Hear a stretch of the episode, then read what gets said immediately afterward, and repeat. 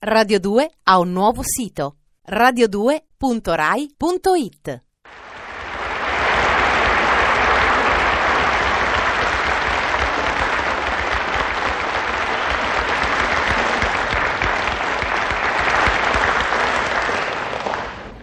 Roma Trastevere, 9 novembre 1966.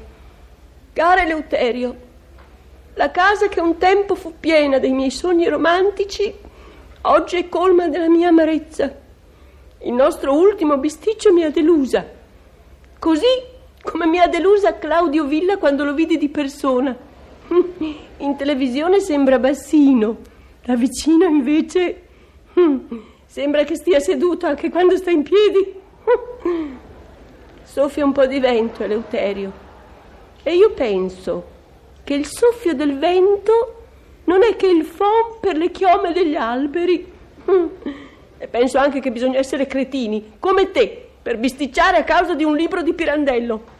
Sempre tua. Roma Parioli, 10 novembre 1966. Adorabile sempre mia. La casa che fu piena dei tuoi sogni romantici, che ora è piena della tua amarezza, se dipendesse da me sarebbe anche piena di tritolo. A proposito, tua madre in quale stanza dorme?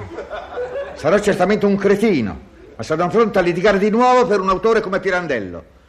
Che voi, leggiadra sempre mia, ci sono testi che colpiscono. E il Pirandello che mi hai tirato mi ha colpito proprio qui, un centimetro sopra l'arcata sopraccigliare destra. Ciao. Ho scritto. Ieri sera ho visto un interessante documentario sui trichechi. Da quando in qua tua madre si è data alla televisione? Eleuterio. Roma Trastevere, 11 novembre 1966. Cara Eleuterio, gatto. Intendo uno di quei gatti che sembrano zebre, non per le strisce colorate, ma per le strisce delle ossa che si vedono, secchi e brutti. Mia madre è scesa per comprare un pollo. Ha voluto una tua fotografia da mostrare al polivendolo.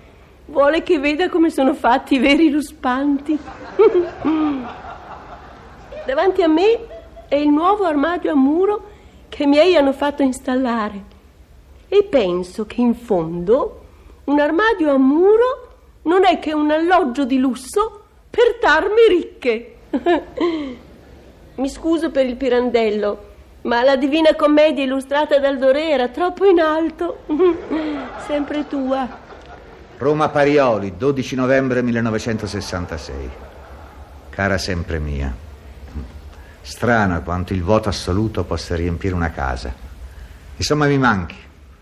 Non posso stare senza i quotidiani discorsi a pera ai quali mi hai abituato.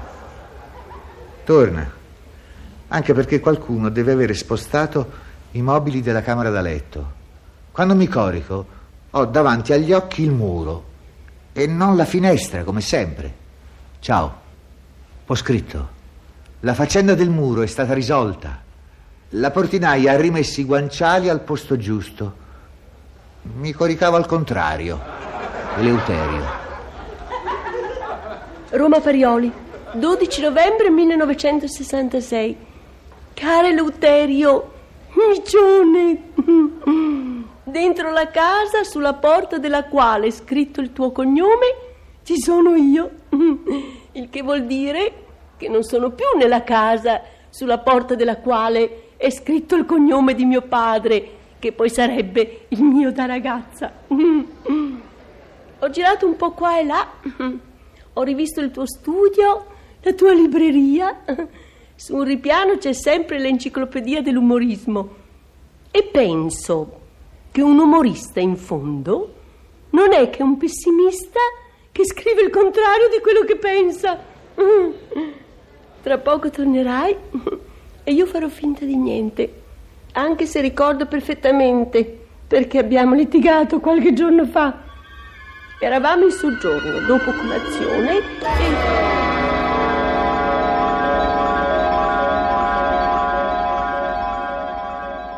Eleuterio? Mm, eh, Eh, Scusa se ti disturbo mentre leggi il giornale, prego. ma io avrei pensato una cosa. Ah, no, hai pensato? Incredibile. E che cosa sei riuscita a pensare? Avrei pensato di invitare a cena mia madre. Me lo volevo dire, non poteva essere che un pensiero balordo. Che cosa intendi, Eleuterio? Ti dispiace se invito mia madre a cena? No, anzi. Come stiamo a stricnina? Non incominciare, ti prego, eh. Che cosa ti ha fatto quella povera donna? Mi ha fatto genero, ti basta? Oh, insomma, sembra proprio che ti secchi avermi sposata. E se sei pentito allora... No, Ah, no, non sono pentito. Anzi, sotto certi aspetti, il fatto di aver sposato una donna come te, con una madre come la tua, mi ha fatto bene. Dici sul serio? Certo, con una moglie come te, una suocera come tua madre, eh, che altro della vita mi può turbare? La bomba atomica? No, non sono pentito. E, e perché invitiamo tua madre a cena? Poverina, perché non hai il televisore? Vigliacca, non osa nemmeno affrontare la vita nei suoi lati peggiori. E siccome stasera danno la giara di Pirandello, la mamma desidera vederla. E noi la invitiamo a cena, quando sarebbe stato molto più semplice prestarle il libro. Eccolo là, guarda. Ma il libro non si vede, si legge. Va bene, va bene. E a che ora verrà la festa? Mm, Mangeremo alla solita ora. Mamma verrà alle quattro. Giusto, è sempre bene arrivare qualche minuto prima. Mm. Eleuterio, che cos'è una giara? Hai presente tua madre con le mani sui fianchi? Quella è una giara. Non ho capito bene, ma credo che tu abbia insultato la mamma. No, casomai ho mancato di rispetto alla giara. E che cosa offriremo alla delicata vegliarda? Ho comprato l'agnello. E per noi? Come per noi. Eh sì, l'agnello per grande che possa essere, sempre agnello è. E basterà appena sfamare la leggiadra settantenne. Vuoi insinuare che mia madre mangia da sola un agnello arrosto? Arrosto? Anche crudo, cara. Comunque se lo arrostisci, facci un contorno di patate, a tua madre piacciono tanto. Sì, lo so, infatti sono già andata a comprarle le patate. Tu? Certo, io. E le hai portate a casa tu? Sì? Ah, non sapevo che riuscissi a trasportare con disinvoltura un quintale di patate. Eleuterio, mia madre non mangia tante patate. È una donna normale. Non direi, il gatto quando la vide l'ultima volta si strappò i baffi per differenziarsi. Eleuterio, se non lo smetti di insultare mia madre, io torno da lei. Allora sbrigati perché sono già le tre e mezzo. Io, io... E pensare che la poverina viene soltanto per la giara. Chi è la poverina? Mia madre. Ah sì, la poverina è lei. Permette signora, io sono l'ammiraglio Nelson. Insomma, basta, me ne vado. Torno da mia madre. Brava, ecco, tieni, portale la giara. La giara, la giara, io te la... Ai, ai.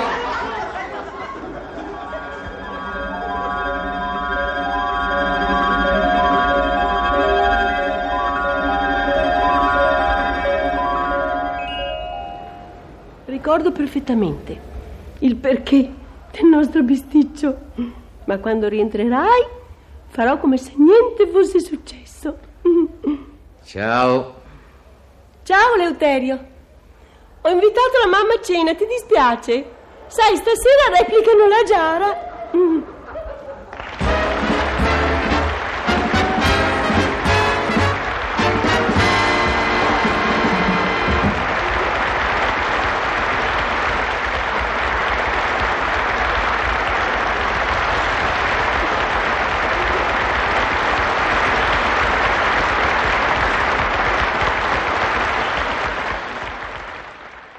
Radio 2 ha un nuovo sito radio2.rai.it